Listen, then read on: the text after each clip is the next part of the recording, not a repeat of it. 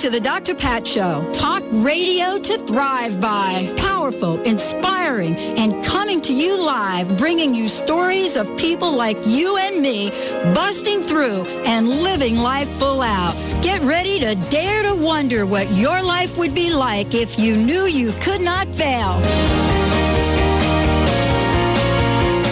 Indeed, everyone. Welcome, welcome, welcome to the Dr. Pat Show. This is Talk Radio to Thrive By. And we've got two fabulous interviews, conversations with two different people doing amazing work in the world. And coming right out of the gate, I want to introduce you to Maureen Canning, who's joining us here today. She is the author of, of the book, Understanding Sexual Addiction and the Road to Healthy Intimacy. And, you know, it's really interesting about this topic, and we're going to talk about it. We're going to talk about why it's so important. But if you listen to my interview the other day with Gary Zukav and Linda Francis, and that was a fabulous, fabulous interview on Voice America.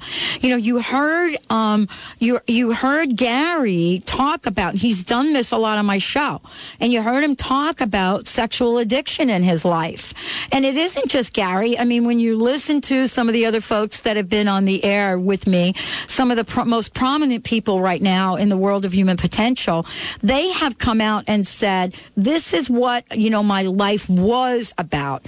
This is where I was. These are the things that I've done. And now Maureen is joining us here today, clinical consultant for sexual disorder services at the Meadows. She has been working with people for years on sexual disorders. We see them in the media. We get glimpses of them, especially in the world of politics right now. And yet we scratch our heads and we say, is this just an isolated issue or is this something that's going on? And by the way, where does it come from? How is this happening? What contributes to it? And so Maureen is joining me here today. The book that she has put together, Lust, Anger, Love, Understanding Sexual Addiction and the Road to Healthy Intimacy. I mean, when we're looking at this book and we read some of the things in here, it's not just about beating everyone down for it, but it's about a solution. And so I wanted to introduce everyone to Maureen Canning, and we'll follow that with a, a great conversation, bringing on Debbie Ford. Why good people do bad things. I think these topics are related. Maureen, welcome to the show. Glad to be here. Thanks for having me. Yeah, you know, the whole idea why good people do do bad things. But let's talk about the addiction. I shared that. I had Gary Zukav on the other day. And, you know, I had Gary on, and he shared this before. And he talked about his life and where he was in terms of addiction. Uh, but, you know, now we're seeing it popping up because the media has gotten a hold of, uh, you know, the issues around uh, Governor Spitzer, correct? Correct. And so, you know, people are are they surprised or are they just kind of like, okay, we expect that? You know what I mean? We've had well, that's issues. hard to say. I mean, it's sort of like you know, when something like this comes to the forefront, it's a double-edged sword. Of course, I have compassion for the person that's going through it, Yep. but hopefully they'll get help. The other thing that it does is that it draws the attention to this specific issue and brings it into the light, which allows us to talk about the issues, which we don't do a whole lot of. And hopefully, by talking about them, creating the awareness, we reduce the shame around them, and, and people will be willing to go out and get the help that they need. I so agree with you. And, you know, I, I have relatives in other parts of the world, you know, in Italy especially. And, you know, they're always commenting on how, at least from their perspective, uh, us folks here in America, you know, we, you don't talk about sex. You don't talk about sex or sexual issues. And the way that we kind of get it out in the media is through either television shows or movies. And I wanted to ask you, in your years of experiencing, why is that? Well, what we see is that in America, in the United States, what we have is um, a really immature relationship with our sexuality. And we're sort of adolescents around it. And um, this is unfortunate because what we really want to do is we really want to embrace our sexuality as a healthy, life affirming expression of love and connection. However, what we're doing now is we're using it as a commodity, we're objectifying people, and it's basically something to, to be used as a high or as a conquest or as a way to escape. Mm. So, you know, there's a question that I ask uh, just about all of my guests, and I want to ask you. Uh, you know, as the author of uh, of, of this book, uh, and and what we're looking at uh, in terms of sexual addiction, addiction, and the roots of sexual addiction, and how you you come to talk about them, and the revelation around this. Uh, you know, there is this question for you, and that is, given all that you've done, the work that you're doing, the studying that you've you have, you know, a accomplished, what are some of the challenges? What are some of the obstacles that you personally have had to overcome to bring you to this very moment? Well, I really feel grateful about my journey as far as how I've gotten to the point where I am. It's really, to me, it's a miracle. And what I mean by that is that I was sexually abused as a child, and um, I started using sex as a way to cope with stress, which is a typical, uh, the typical origins of, of sexual addiction is based in um, trauma, whether it's overt or covert, whether it's conscious or unconscious. And somehow that stress, um, you know, as it, as it becomes more and more difficult for the child to, um, to uh, you know, uh, manage, I'll say, um, they'll use sex as a way to escape. And so that's what happened for me, was that I was sexually abused, and then sex became part of my uh, sexual template that was self-destructive as opposed to life-affirming. And so I started um, acting out sexually with both love and sex, relationships and sex. And what I was doing was trying to negotiate with that original trauma, meaning I'm trying to overcome it by having power and control over it. Sexual addiction is not about sex, it's about that power and control issue. So when I'm being abused as a child, you know, what I believe is that it's my fault, I did something wrong, I deserve this, which lays the foundation for my sense of self or self-esteem. And so I feel like I don't deserve to be loved. I feel like sex is my most important need and it's where all my power is. And so I have to go back out, renegotiate that as an adult. And in a way that I do that is through having the control over a situation, which of course is an illusion you know, yeah. I mean, we all have those illusions, though. We certainly do. You know, we think we're in control. I love people that come up and they say, and I don't know about you, but I've had, you know, many in my life that say, you know what, I always have to be in control. I'm glad my life is in control right now. And, and you know, what does that mean anyway? Right. Well, what it, what it is is that, you know, again, if we go back to the origin, is that if you feel like you're out of control, which is really what was happening, particularly for me and my abuse, is that I, I don't have control over my body, I don't have control over my voice, I don't have control over my feelings, because nobody was listening, nobody was there to support me. In fact, my reality became skewed. The very people that were supposed to be supporting me and keeping me safe and nurturing me were actually hurting me. So this becomes very confusing for a child. And in that, we feel like, you know, we need to renegotiate that as an adult, meaning that we need to grab control in order to feel like we're in balance. So what we do is we set up this sort of pendulum that swings back and forth between this out of control and this needing to feel like we're in control. And so what we really need to do is to heal that so that we can live in a place of moderation instead of living in those two extremes. Well, you know, this is certainly you have taken on a mission, uh, Maureen, and, and, first of all, writing the book. But the, the, the thrust of the book, from from my perspective, lust, anger, uh, and lo- lust, anger, love, understanding sexual addiction, and the road to, to healthy intimacy, uh, is really to get to that place of healthy intimacy, to get to that place where you can be in mutual exchange and love, and have a, a very healthy sexual desire. But yet we see in the media, and, and I know that, you know, you, you can comment on this, is we see what's happening in the media with, uh, you know, Governor Spitzer. And you know and whether or not that's the sign of a sex addict or not. How do we first of all identify especially for you know our young people how do we come to this place where we can identify these behavior behaviors? And then more importantly what can we do? What can we do to create a change? Right. Well, when we are assessing, or I'm assessing for sexual addiction within an individual, what I'm doing is I'm I'm um, looking at it against the criteria that we use for drugs and alcohol. It's the same kind of addiction, in the sense that there is usually a sense of loss of control. Um, there are efforts to stop where they were unsuccessful. Uh, there is a progression to the behaviors. There are consequences that are usually costly. Um, and so what we want to do is we want to look at all those criteria and see if they line up, and if they do, then you're probably in an addictive relationship with your sexuality. So the very first step is um, to change or to health and healing is the awareness. And then the second step is the willingness to take action. You have to realize that most people probably have been using this coping mechanism like any addiction for a very long time. And so it becomes, you know, sort of like their best friend, the only place that they feel safe to go when they're feeling stressed or when they're feeling uncomfortable or when they're having feelings that they don't want to don't want to deal with. So giving up this kind of addiction is extremely um, it's extremely profound because of the, of the level that it goes, it's the level that it's been active in the person's life. So it's really embedded in their character, so to speak. So giving it up or looking at being sober or getting healthy is a huge leap of faith.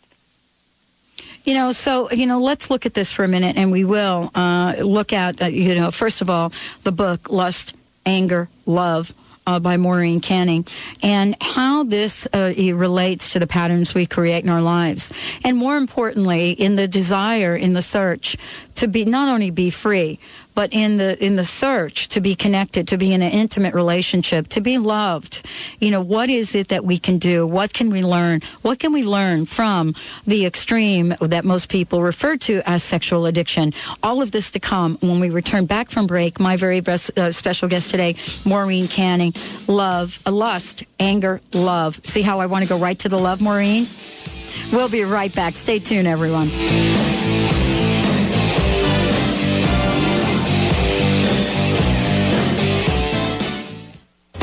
Dr. Pat Show team is bowling for the animals at the Pasado Safe Haven third annual Dog Bowl on April 6th at Kenmore Lanes. You can help us raise money for the animals by sponsoring our team. No donation is too small. Go to thedrpatshow.com and look for Monkey on the homepage. Charity Navigator, America's premier independent evaluator of charities, gives Pasados their highest rating. Go to thedrpatshow.com to find out more about Pasados Safe Haven and how to help us help the animals.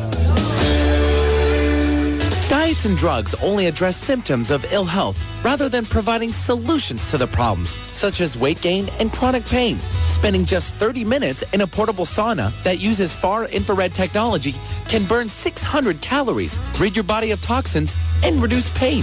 If you're tired of quick fixes that don't work, consider the long-term solution. Detox America's portable far infrared sauna. Call 888 338 6987 or visit detoxamerica.com.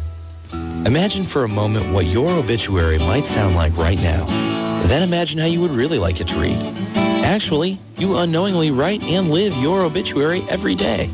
It's time to be more intentional about how you live your life. It's time to find and create your ideal path in life right now. It's time to be the best you can be. Visit BeTheBestYouCanBe.net for more information about life coaching and the life-changing book, Our Journey is Our Work. That's BeTheBestYouCanBe.net. Are you ready for greater clarity, courage, and commitment to live your passions? Are you ready to succeed and sync with your soul? Are you ready to honor your soul in any situation? With 21 years of experience, Sasha Sabbath is a leadership soul coach and certified passion test facilitator at 415-328-2631 and leadershipsoulcoach.com. Enjoy an evening with John Holland in Seattle on April 9th for his talk titled Messages from the Other Side. Renowned psychic medium John Holland will present a fascinating evening of lecture and demonstration. John uses his unique style to explain some of the principles of communication with those who have passed on to the other side. He will also discuss information from his latest book, Power of the Soul, Inside Wisdom for an Outside World. During the second half of the lecture, John will deliver messages from loved ones on the other side to some lucky audience members. Don't miss this opportunity to see one of the most sought after psychic mediums in the country. Join John Holland in Seattle on April 9th at 7 p.m. at Benaroya Hall. Visit thedrpatshow.com for more information.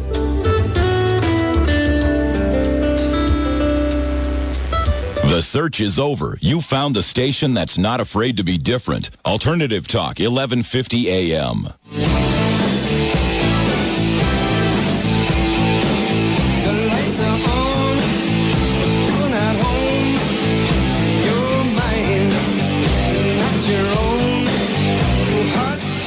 Welcome back, everyone. Welcome back to the Dr. Pat Show. Talk radio to thrive by. You know, I'm thrilled to have Maureen Canning here, Canning here, joining me here on the show today, because I mean, this is a conversation that we've had on the show uh, uh, several times, and the reason that this is an important conversation is because you know many of you have indicated you have children, and you're concerned about what your children are doing. You're concerned about the influence they're under, whether it be television or uh, movies, etc., music, etc.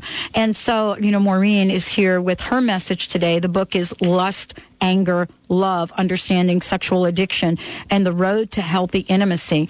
And, uh, you know, Maureen, thank you again for joining us here today. I wanted to talk about cultural conditioning because, you know, if we're going to take the road to a healthy intimacy, uh, we need to know uh, how to get beyond the roadblock, so to speak. Right, and what we do in our culture is that we, um, like I said earlier, are basically a sex addicted, sex addicted culture. And what I mean by that is that we use sex as a commodity and we objectify people, which means that we disconnect. So all addiction is really about disconnection, disconnection with the self and disconnection with the other. And what we do is we create intensity. So, you know, if you if you think back to, you know, maybe your own life or a friend's life, and you say, "Well, how did the date go?" And they said, "Oh my gosh, it was mind blowing. It was great sex. It was out of this world." Well, that's not really what healthy sexuality is about. That's that's about intensity, and what we want to strive for or look for is intimacy. And intimacy is, intimacy is very different than intensity. And so being able to understand how we hype ourselves up within our culture and create stereotypes that we expect other people to live by oftentimes in an unconscious way, as what's sexy, what's powerful, um, you know, what can satisfy you in the bedroom. And a lot of those are myths that are lies. And they're false promises that people believe can bring that happiness, when in reality, uh, happiness comes from really a quiet inner strength and connecting with the self and allowing yourself to be vulnerable with the other. And that's a key word, vulnerability. And you know, on the, on the on the last hour, we were talking about trust, uh, and so trust seems to be right now a major issue in relationships. And I don't mean trust per se; I mean the lack of it. Right. Uh, and the questioning of of uh, loyalty, the questioning of, of, intimacy. I mean, there are many ways to approach this and looking at uh, the cultural norms. And I wanted to ask you I mean, it seems as if our cultural norms have changed. What used to be okay 20 years ago, uh, or not okay 20 years ago, rather, is perfectly okay today and if anything, is almost expected, recreating a new norm.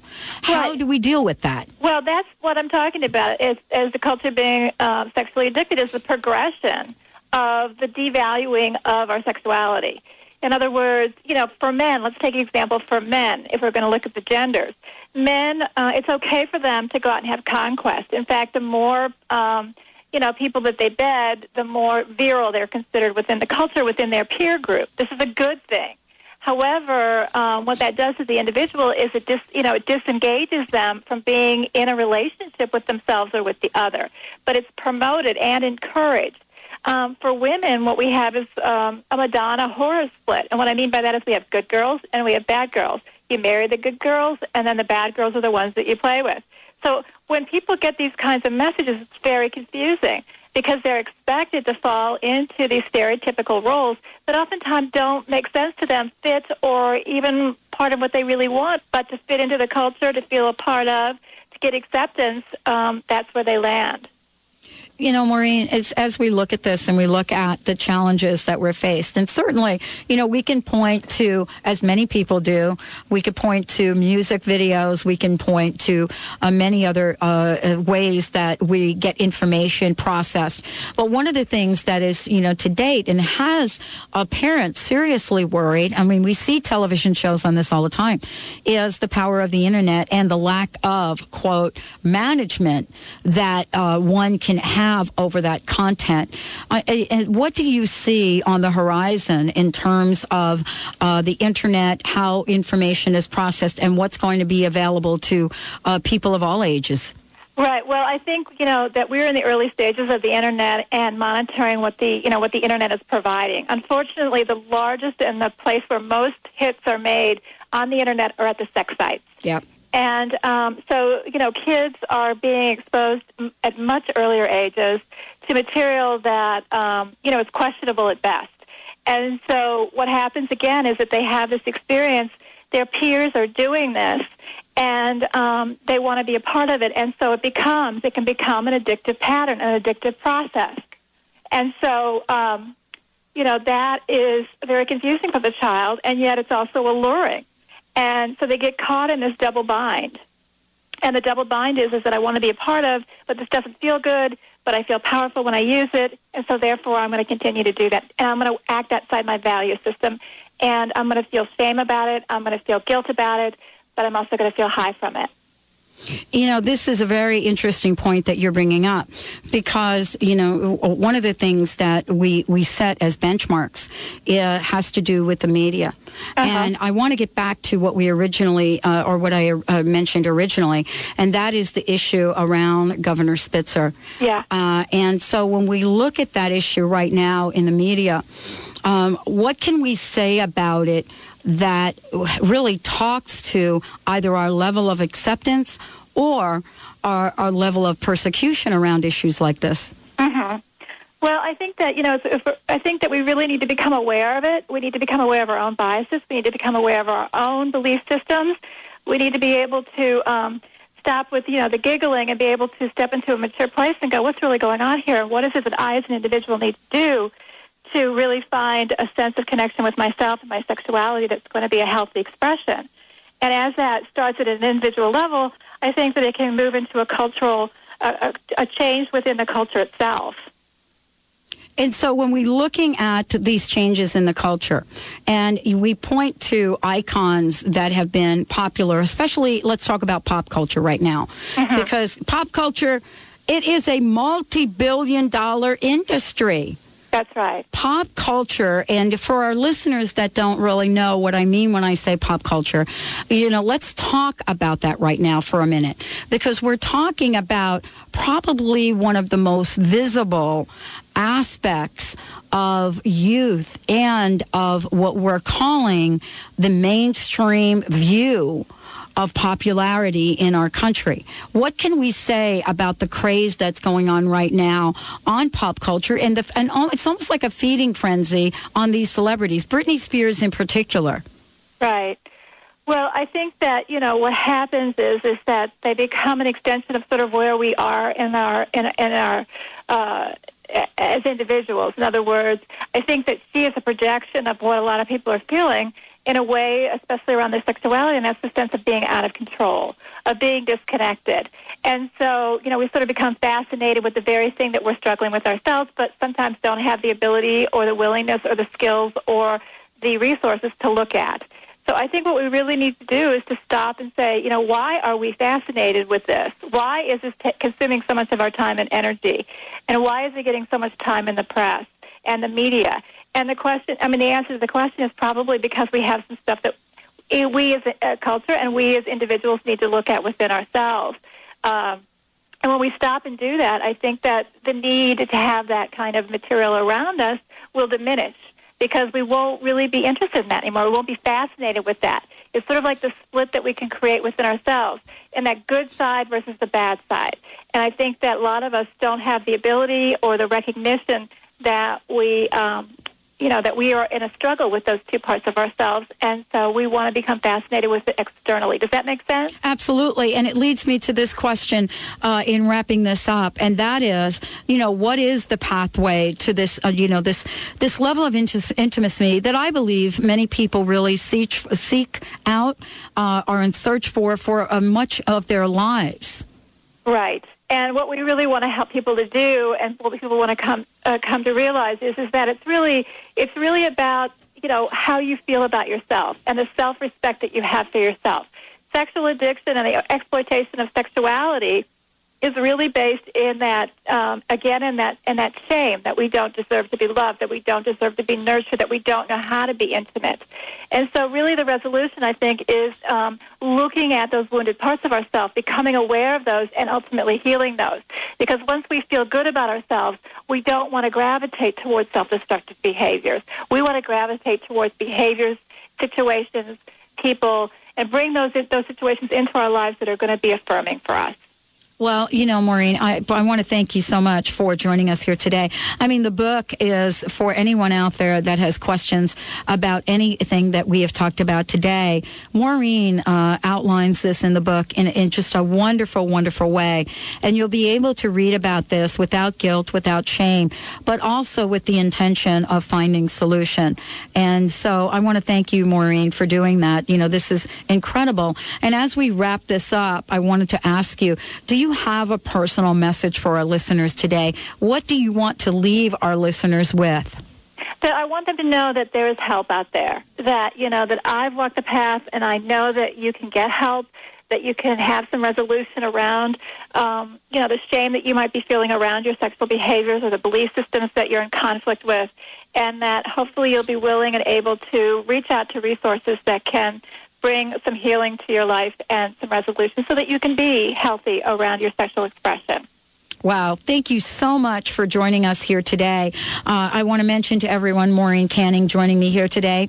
Lust, Anger, Love, Understanding Sexual Addiction, and the Road to Healthy Intimacy. Uh, great book. And thank you, Maureen, for doing what you're doing. Thank you. Uh, okay, all right, everyone. We've got another, another fabulous, fabulous conversation coming up. Debbie Ford joining us here today. Why good people do bad things. How to stop being your own worst enemy. And do I know anything about that? Okay. True confessions. Yeah, betcha. I know quite a bit about that. And Debbie Ford's going to be joining us here today to fill in the blanks. Stay tuned. We'll be right back.